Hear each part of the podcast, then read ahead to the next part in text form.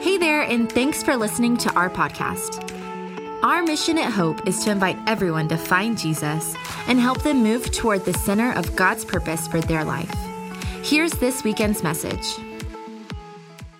Well, welcome all of you uh, watching online, all of our campuses, McKinney, Prosper, Frisco West, all of us here at Frisco East. How many feeling good today? You like the, the new set design?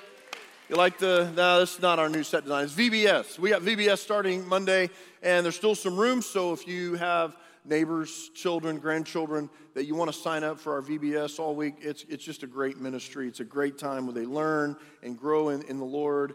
And so the set at, at all of our campuses, as you'll see, is they kind of got a head start. So uh, the theme is treasured, and every life is treasured. So when I say that, um, Roe v. Wade decision today by the, uh, uh, this week by the Supreme Court. I know in, in our church, um, there probably not all of us dis, uh, on every little issue. And this is one of those issues that is culturally, even in the Christian community, um, a little controversial. But as a leader, as a pastor of this church, sometimes it is important to provide leadership and clarity. And I do that not with a uh, prideful or a uh, powerful type of attitude in the sense of uh, condemnation or anything like that, but, but just for clarity, uh, because I don't think there's any mistake when you read Scripture, and especially Psalm 139, Jeremiah 1, what the Lord thinks about those being formed in the womb. And I know there's some complications with some of those things, but I want to read a statement that I couldn't have read or written better myself. And my heart for all of us is that we approach life starting with Scripture and then we go from there. We don't start our lives birthed or starting with circumstances or feelings. And the, the generation that we're raising up right now rather than going to Scripture, and probably not just the young generation, but a lot of us, rather than going to Scripture, we go to what we feel, or we go to what we uh, are experiencing in our circumstances. Guys, let me help you, and you know this. We're based and birthed out of Scripture here. Today is going to be a ton of Scripture, but we birth and we base our lives from Scripture, and then we go from there, and we trust God with the rest. So, um, Having said that, Dr. Tony Evans, uh, pastor of uh, Oak Cliff Bible Fellowship, he spoke at our men's conferences past uh, a few months ago, May, and um, man, great statement. Uh, I helped him write it, sent in some thoughts. Um, he needed he needed my wisdom and help. I want to read it, and I look, and let me say this again. If you are on the other side of this, I want you to know that I love you, and and I'll give you a hug. Uh, I disagree with you. Uh, but at the same time, we as the body of Christ need to lead. Amen. We need to lead by talk and by action. So let me read this and then I'll reedify in just a minute. I join with the countless voices heard today, as well as those yet to be heard someday, those who will now have the opportunity to do so through the gift of life in giving God the glory for his sovereign hand in this historical decision by our Supreme Court. Christians everywhere ought to humbly important word, celebrate this decision to overturn the 1973 ruling of Roe v. Wade. This decision removes the federal constitutional right to an abortion and returns abortion laws to the states, some of which plan to restrict or ban abortions altogether. Join, uh, sorry, in addition to the saving of countless lives of our collective humanity, this decision also positions us more fully to intercede on behalf of God's mercy on our nation in order to reverse the crime epidemic. Interesting thought here, but stay with me. This is so because this is so because scripture states that when innocent blood is shed, we can expect more innocent blood in the society to be shed through violence and oppression. Psalm 106. Joel 3:19. Thus, a decrease in the number of abortions can lead to a decrease in violent crime. At the heart of the abortion debate stands the imago Dei. That's Latin Attacking the unborn is tantamount to attacking God since all life is created in his image, imago Dei, Dei, image of God, including the life developing in the womb, Psalm 139. While celebrating and giving God praise for his movement in this monu- uh, momentous space and time, we must also not lose sight of the fact that the Imago Dei equally applies, and this is important, to protecting the dignity of people once they are born. James 3, Psalm 8, Psalm 8. Therefore, anything that demeans the value of people's lives must be addressed with the same fervor and passion that has been given to preserving the life of the unborn. All forms of the denial of justice and human dignity, whether racism, classism, or degradation of any kind, must be viewed and addressed in terms of and in respect to the image of God. It is time for God's people to lead the way in promoting a whole life agenda. I want you to remember that whole life agenda from the womb to the tomb as we simultaneously proclaim the good news of Jesus Christ and the gift of forgiveness he offers to all who come to him for it. While doing so, may we never forget to show compassion to those who have experienced abortion, as well as kindness to those, listen to this, who believe differently than we do on this issue or any other issue. Lastly, men, this is from Dr. Tony Evans. He's 70 something years old, and so he's speaking as a father to, to many of us that are younger. Lastly, men, my statement to you remains as it has always been. You are to live responsible lives in your actions and decisions. Men should be held personally and, refi- and financially accountable for the children they help to produce, whether planned or unplanned. Both but most importantly, women should never have to bear the challenges of unplanned pregnancy on their own. We, as the body of Christ, should come alongside those in need through spiritual and tangible support. Dr. Tony Evans. Uh, brilliant statement. and let me, let me just reedify a couple of things uh, with this decision. If you come on the side of that you're really happy and excited, then the way that you speak about it or post about it matters. God opposes the proud, but he gives grace to the humble. And the church in America has been a proud church, and God opposes that pride. We don't come with arrogance. We don't come with we're better and we're more self righteous because we all come to the foot of the cross the same. We all have sin in our lives. So, so none of this is birthed in, in my heart, birthed out of anything but how do we base our life? And if you base your life on feeling or your circumstances, you're going to go the wrong direction. But if you birth or base your life on scripture, on what does God say, and then you go from there. Now, we may disagree with, with, with what you come out with. That's fine. I'm going to love you and hope you'll love me. But, but as the church, our words, listen to this, and our actions, how we support financially and help with those clinics that we already support here at Hope. I don't know if you knew that, but we support, I know, two in a major way um, that are here in our area that help bring free health care and help counseling, all those things uh, to uh, ladies that are uh, pregnant and don't know what to do. So there's a lot to this. I know that it's complicated, and I know it would have been easier not to say something and just you just assume that you know how I feel. But I make no apologies of, about how I believe or how I feel. It's just the way in which we, as the body of Christ, say these things are very important. And then that we put action to our words, okay? So that's where we are. And so make sure that uh, as, as we, as this comes up in the topic of conversation at work or whatever, that we approach this humbly and with grace and no condemnation. If you're here today, we're watching online and, and you've experienced and you've walked through what we're talking about today, I can only imagine you just feel this weight or, or heaviness or even anger, whatever, uh, just know that we love you and I love you and God loves you more importantly. And He's got a plan for your life. Okay, so let's switch gears without a clutch and let's go to uh, our Prosper campus. I want to give you an update. This is the last month ending our quarter, our second quarter for our uh, fundraising for, for debt free Prosper campus. So, all the Prosper campus people over there, Guys, I love you and we're excited. I want you to watch this video and then I'll come back and talk about it just real quick. Here's Prosper and the progress so far.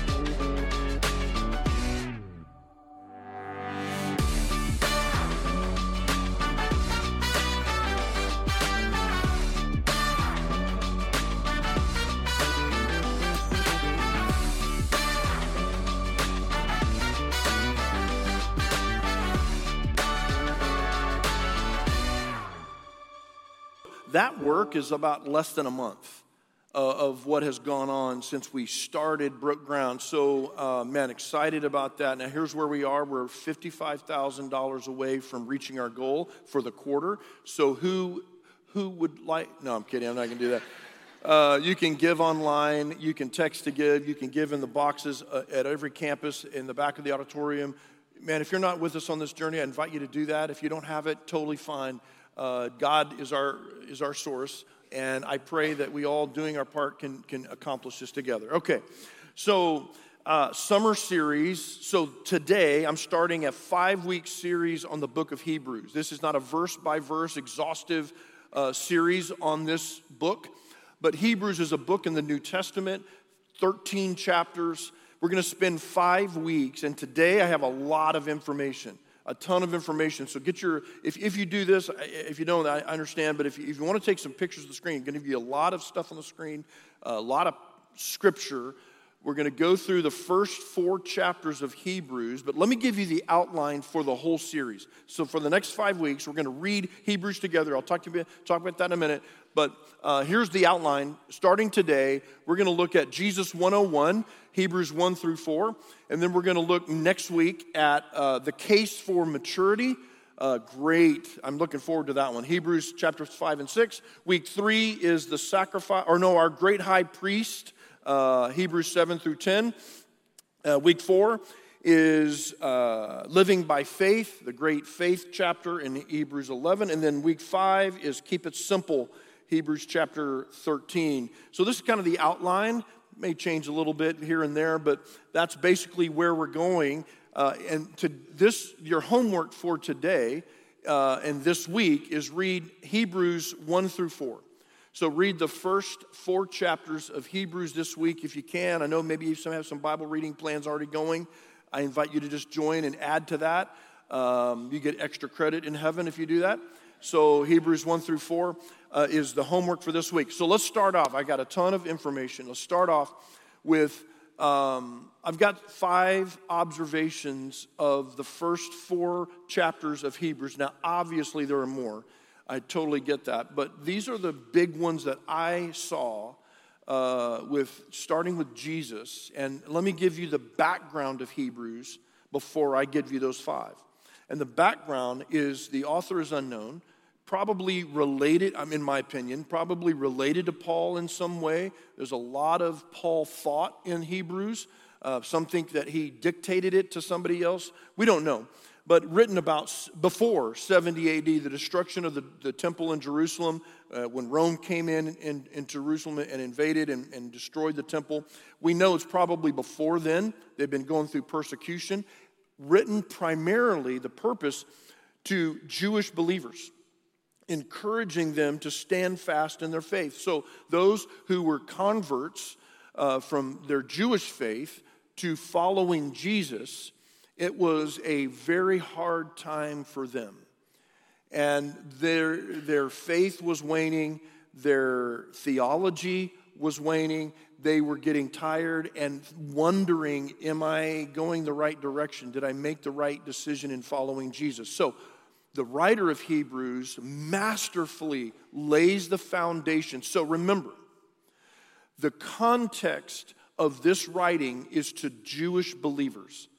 So for us, as we look back 2,000 years, we going, and this is elementary stuff. And I already knew this, I knew that. Jesus is this and Jesus.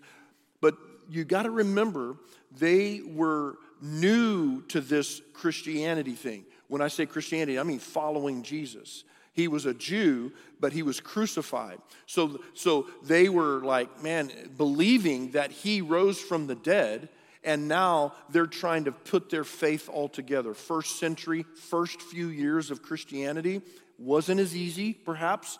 Uh, well, obviously, in many ways, wasn't as easy as it is today. Now, we're complicated in and of ourselves, but just know the context. And so, the reason we're going through these things is because it's important that they understood that context, okay? So, here are the observations. Number one, Jesus is supreme.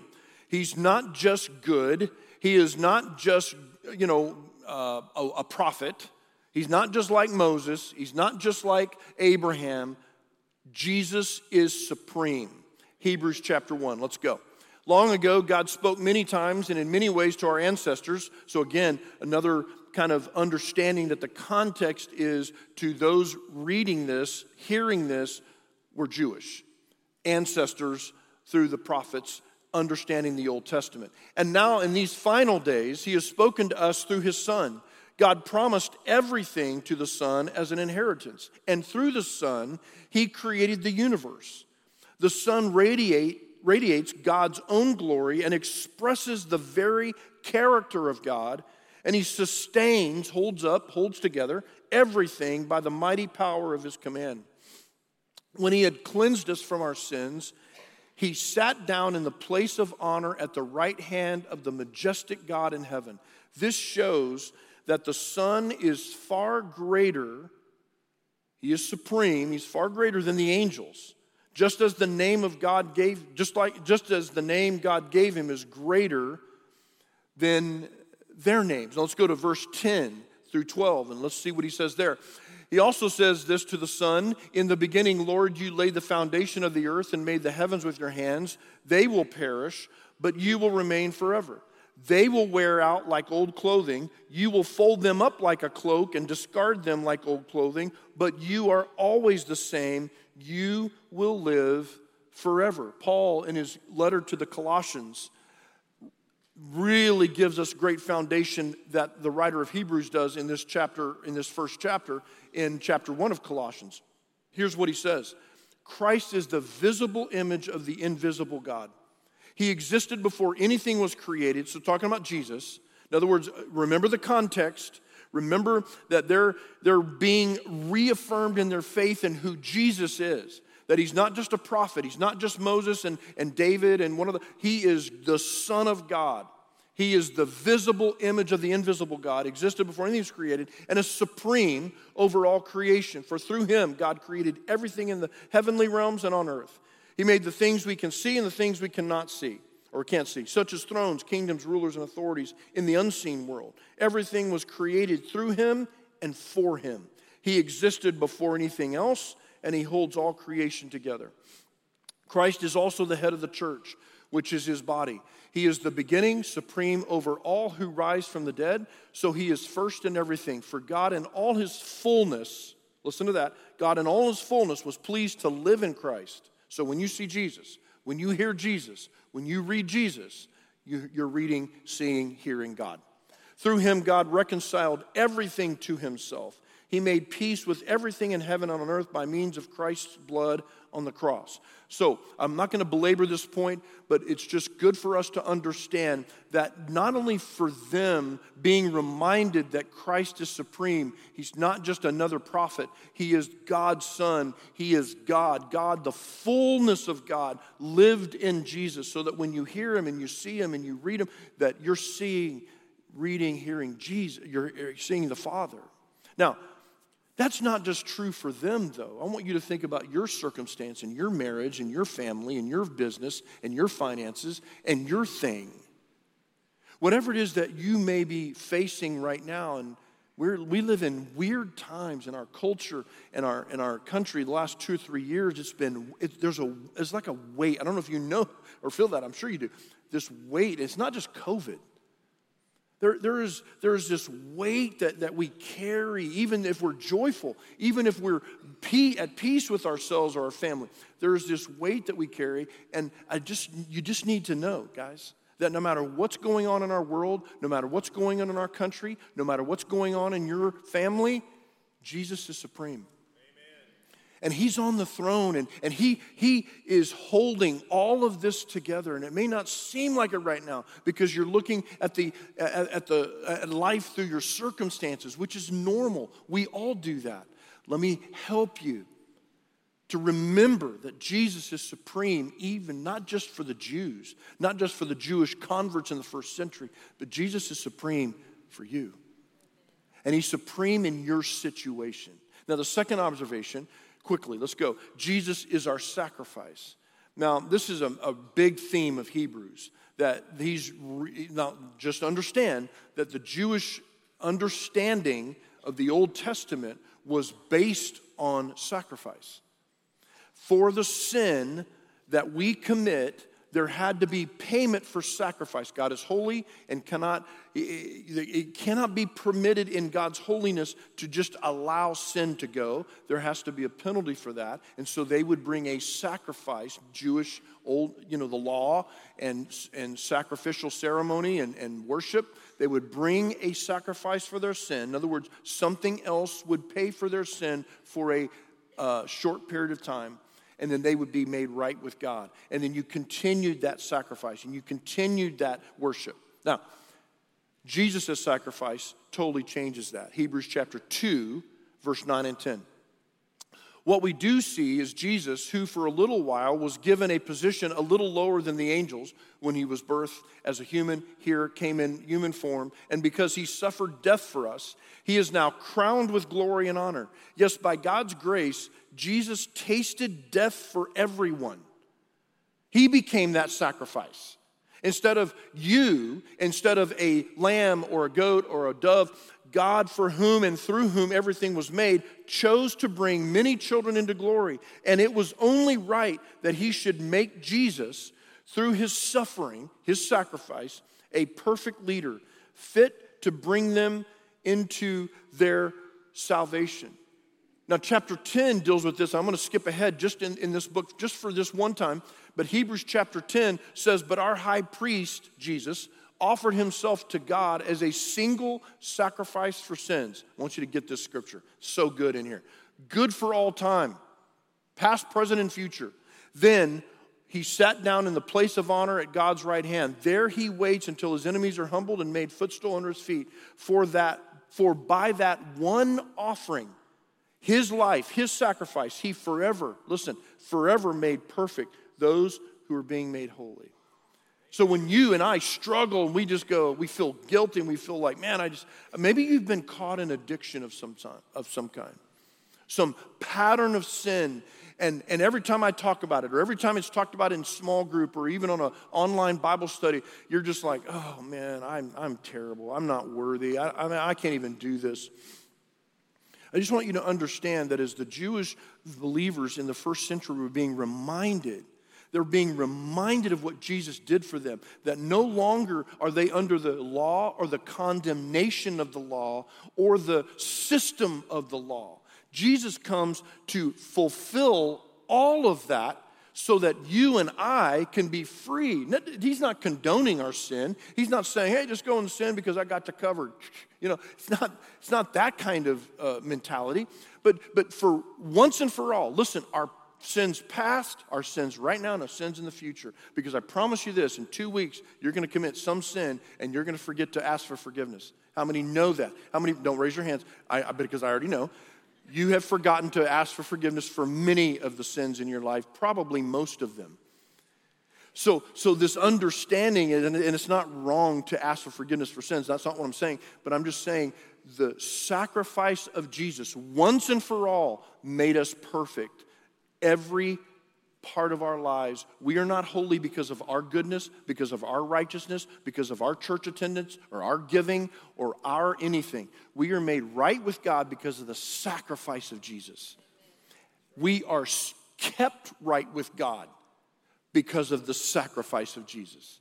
It's not our works that any of us could boast, but it is by the grace that we have been saved because of the gift and the sacrifice of Jesus. So that's number two. Number three, let's go. Jesus is our victor. Okay, now this is again, first century, they're being persecuted. We know this from chapter 10. If you read, when we get to chapter 10, they were persecuted, thrown in prison, killed for their faith.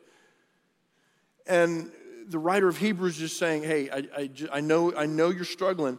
I just want, I want to remind you I want to remind you that Jesus is our victor. Chapter 2, again, verse 14 and 15. Because God's children are human beings made of flesh and blood, the Son also became flesh and blood. For only as a human being could he die, and only by dying, listen, could he break the power of the devil, who had the power of death. Only in this way could he set free all who have lived their lives as slaves to the fear of dying. In other words, the fear of, of man, what, am, what, what happens to me when I die? The fear of not being made right with God. Now, First Corinthians, Paul again, that's, that's why I think Hebrews is really uh, closely associated with Paul, in my opinion. But in 1 Corinthians chapter 15, here's what Paul says about this. Um, uh, speaking of the resurrection of the dead. Then, when our dying bodies have been transformed into bodies that will never die, this scripture will be fulfilled. Death is swallowed up in victory. Oh, death, where is your victory? Oh, death, where is your sting? Listen to this. For sin is the sting that results in death. The wages of sin is death. Sin is the sting that, that results in death, and the law gives sin its power.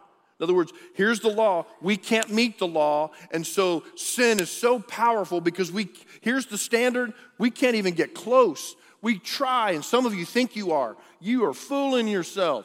You are not even close. We keep going. We keep. Listen. Here's what Jesus did.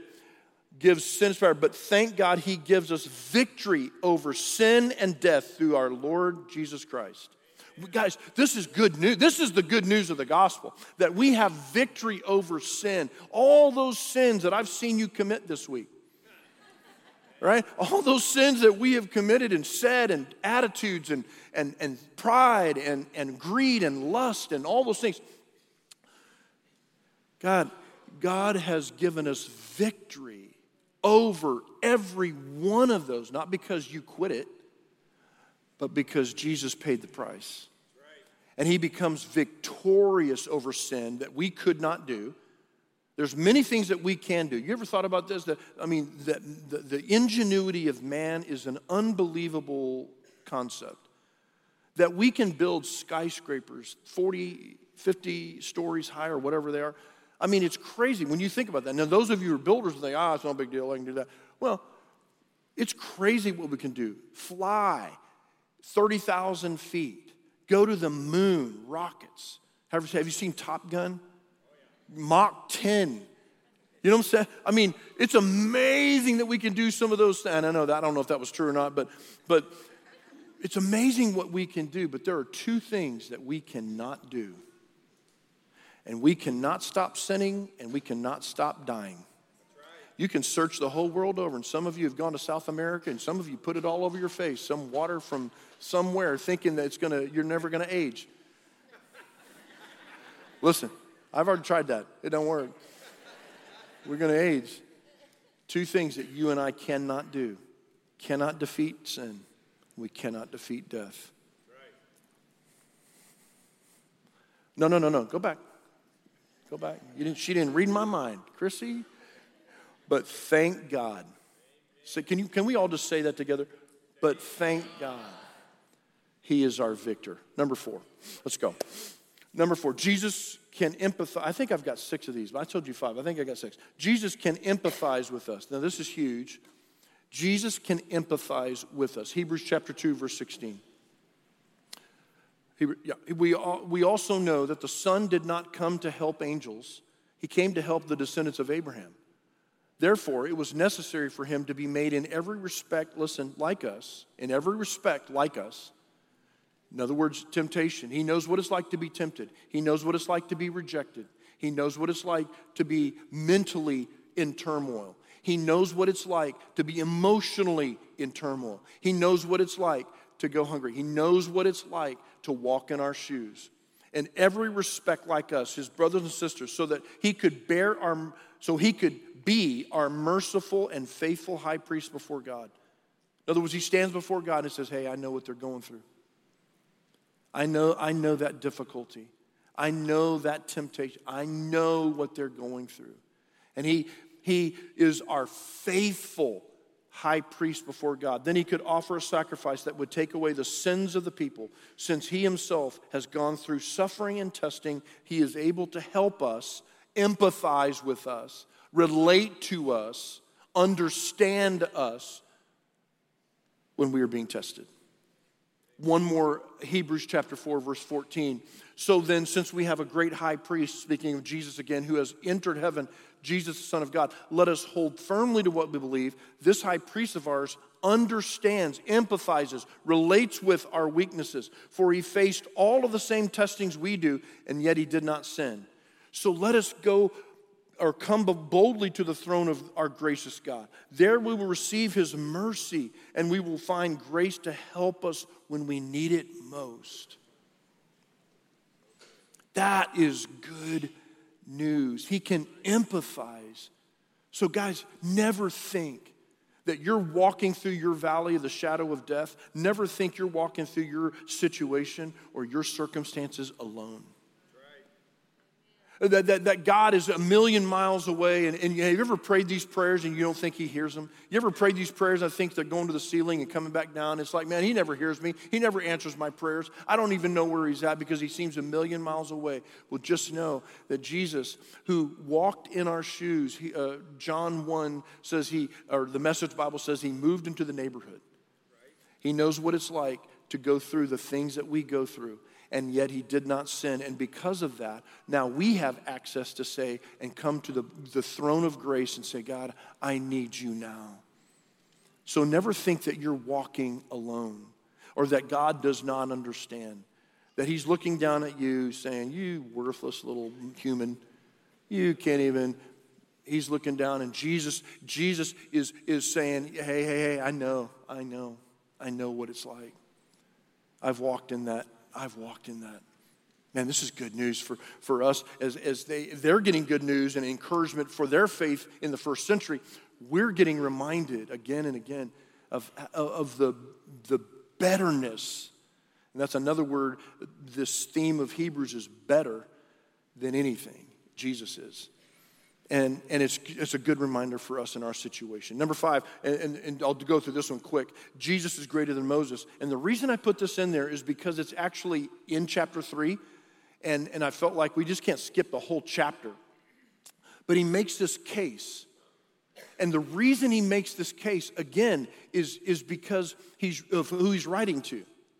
And, and Moses was like, and I talked about this last week at Father's Day, the, the Mount Rushmore of, of biblical characters or, or figures?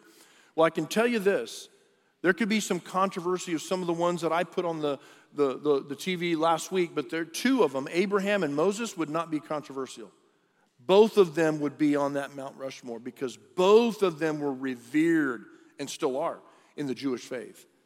So, what the writer of Hebrews is reminding them is that Jesus is greater even than Moses. And so, dear brothers and sisters, this is Hebrews 3. And so, dear brothers and sisters who belong to God and are partners with those called to heaven, think carefully about this Jesus, whom we declare to be God's messenger and high priest. For he was faithful to God who appointed him, just as Moses served faithfully. So he's not degrading Moses, he's just reminding them who is greater when he was entrusted with God's entire house. But Jesus deserves far more glory than Moses, just as a person who builds a house deserves more praise than the house itself. For every house has a builder, but the one who built everything is God. Moses was certainly faithful in God's house as a servant. His work was an illustration of the truths God would reveal later. But Christ, as the, as the Son, is in charge of God's entire house. And we are God's house if we keep our courage and remain confident in our hope in Christ. That is why the Holy Spirit says, Today, when you hear his voice, don't harden your hearts as Israel did when they rebelled, when they tested me in the wilderness. There, your ancestors tested and tried my patience, even though they saw my miracles for 40 years. And we look back at this, right? If you look back at the story of Exodus, it's easy to look back at them and go, idiots. Right? I mean, seriously, it's easy to look back at them and go, are you kidding me? Because many of us would put ourselves in and say, if I saw a miracle like that, if I saw something like that, that, I mean, I would totally follow God. I would totally be, and yet we're just like them. We're just like them. The ancestors tested our, and tried my patience, even though they saw my miracles for 40 years. So I was angry with them and said, Their hearts always turn away from me. They refuse to do what I tell them. So in my anger, I took an oath. They will never enter my place of rest. Okay, so let me put this quickly in the context. Is they're being reminded that Jesus is greater than Moses. They're also being reminded of the people who followed Moses and their unfaithfulness and their propensity or their tendency to rebel, which is just like us. Let me go to verse 12 and 13 real quick. as a warning, just a, another little warning. So be careful then. So we're looking back at them and we're just kind of, hey, they were unfaithful, man. I mean, they just really tried God's patience. They rebelled, they were stubborn, they were sinful. Be careful then, dear brothers and sisters. Make sure that your own hearts are not evil and unbelieving, turning away from the living God, turning you away from the living God. You must warn each other. That's what, guys, that's why we get together in small groups, Bible studies, classes, church. We get together to warn or encourage one another to say, hey, don't let your heart get cold. Don't let your heart get hard. Just because you're walking through divorce, or just because you're walking through tragedy, or just because you're walking through a difficult or challenging time, this is why we gather to encourage one another, just like he was encouraged, the writer was encouraging the, those early Jewish believers. We're encouraging each other, warning each other. Don't turn away from the living God. You must warn each other every day while it's still today so that none of you will be deceived by sin and hardened against God. And many, listen, many of us know people, and maybe you're here today. And I don't think it's by accident that you're here today to be reminded that many of us, because of what God didn't do five years ago, or what God didn't do 10 years ago, or when we wanted Him to do this or that, and, and it was like, God, I don't understand. And, and your heart has grown distant. Maybe you wouldn't use the word hardened, but maybe you would use the word distant. Let me encourage you. Don't hold those things against God always answers every prayer. May not be the way you want. May not be the way I want. But he answers every prayer. Trust him.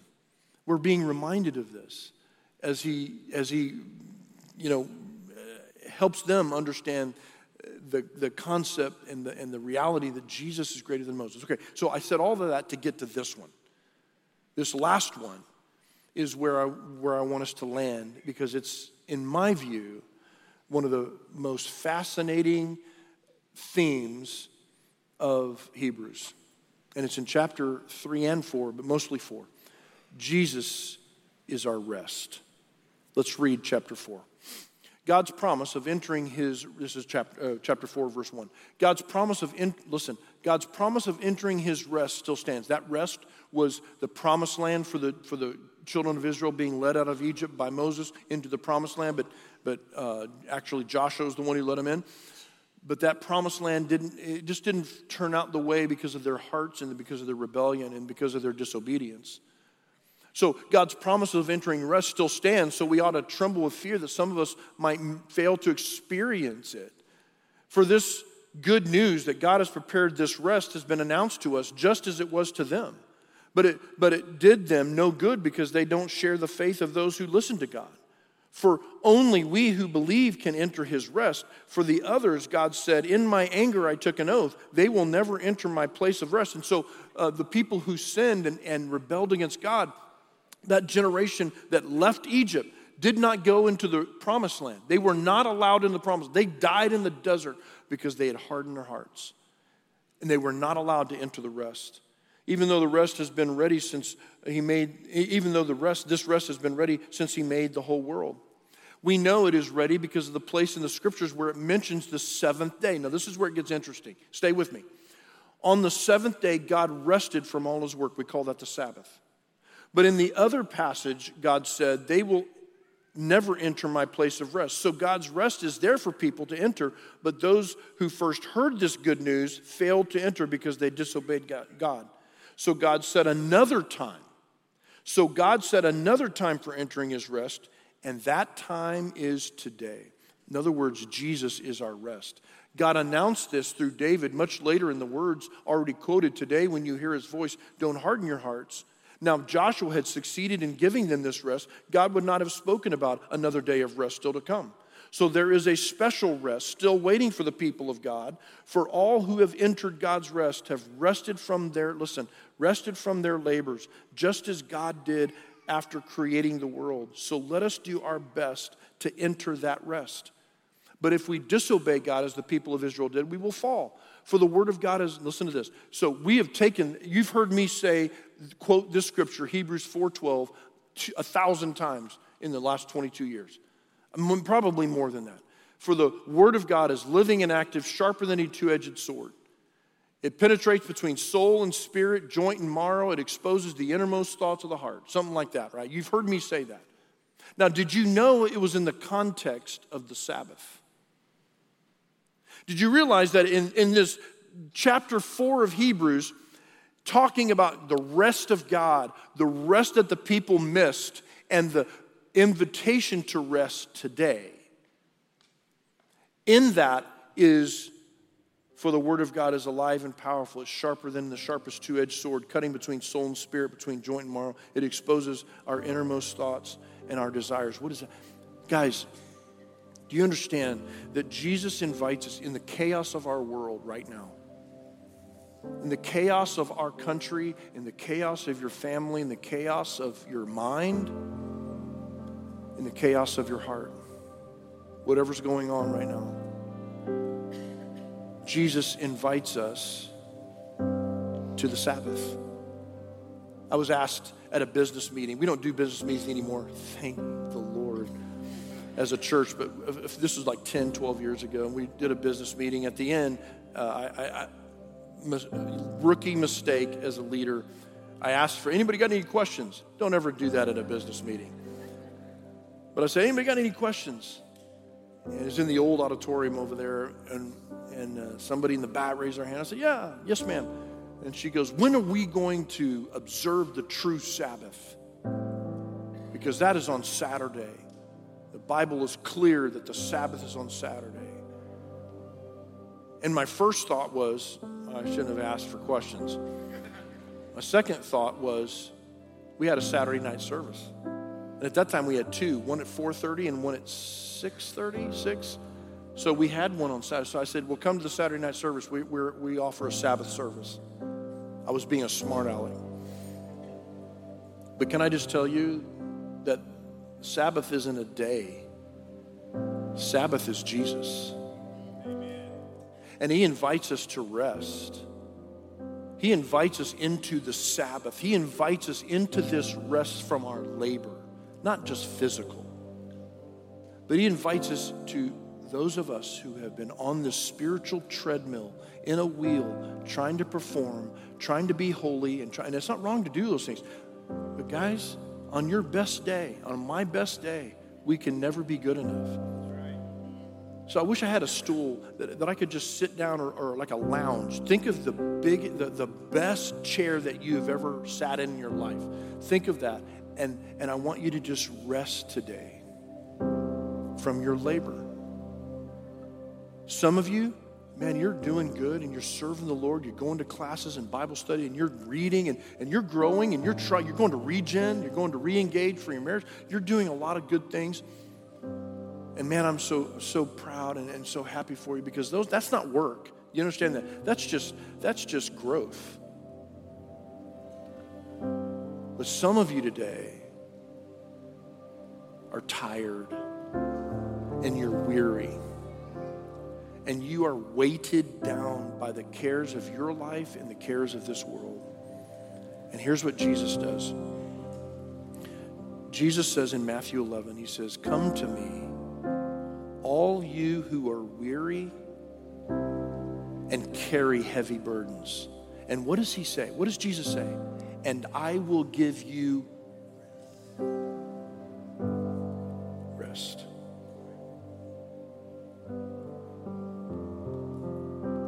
Would you allow Jesus to be your rest today? All of that I've said, and it's true, all, they're great points, the six points that I've mentioned, but I was more excited about this one because this kind of encompasses the invitation of God. And He's just telling us look back at the history, look back at all the people. They just didn't get it. Please. I have made this as easy as it's going to get. Jesus did all the work. He did all the labor.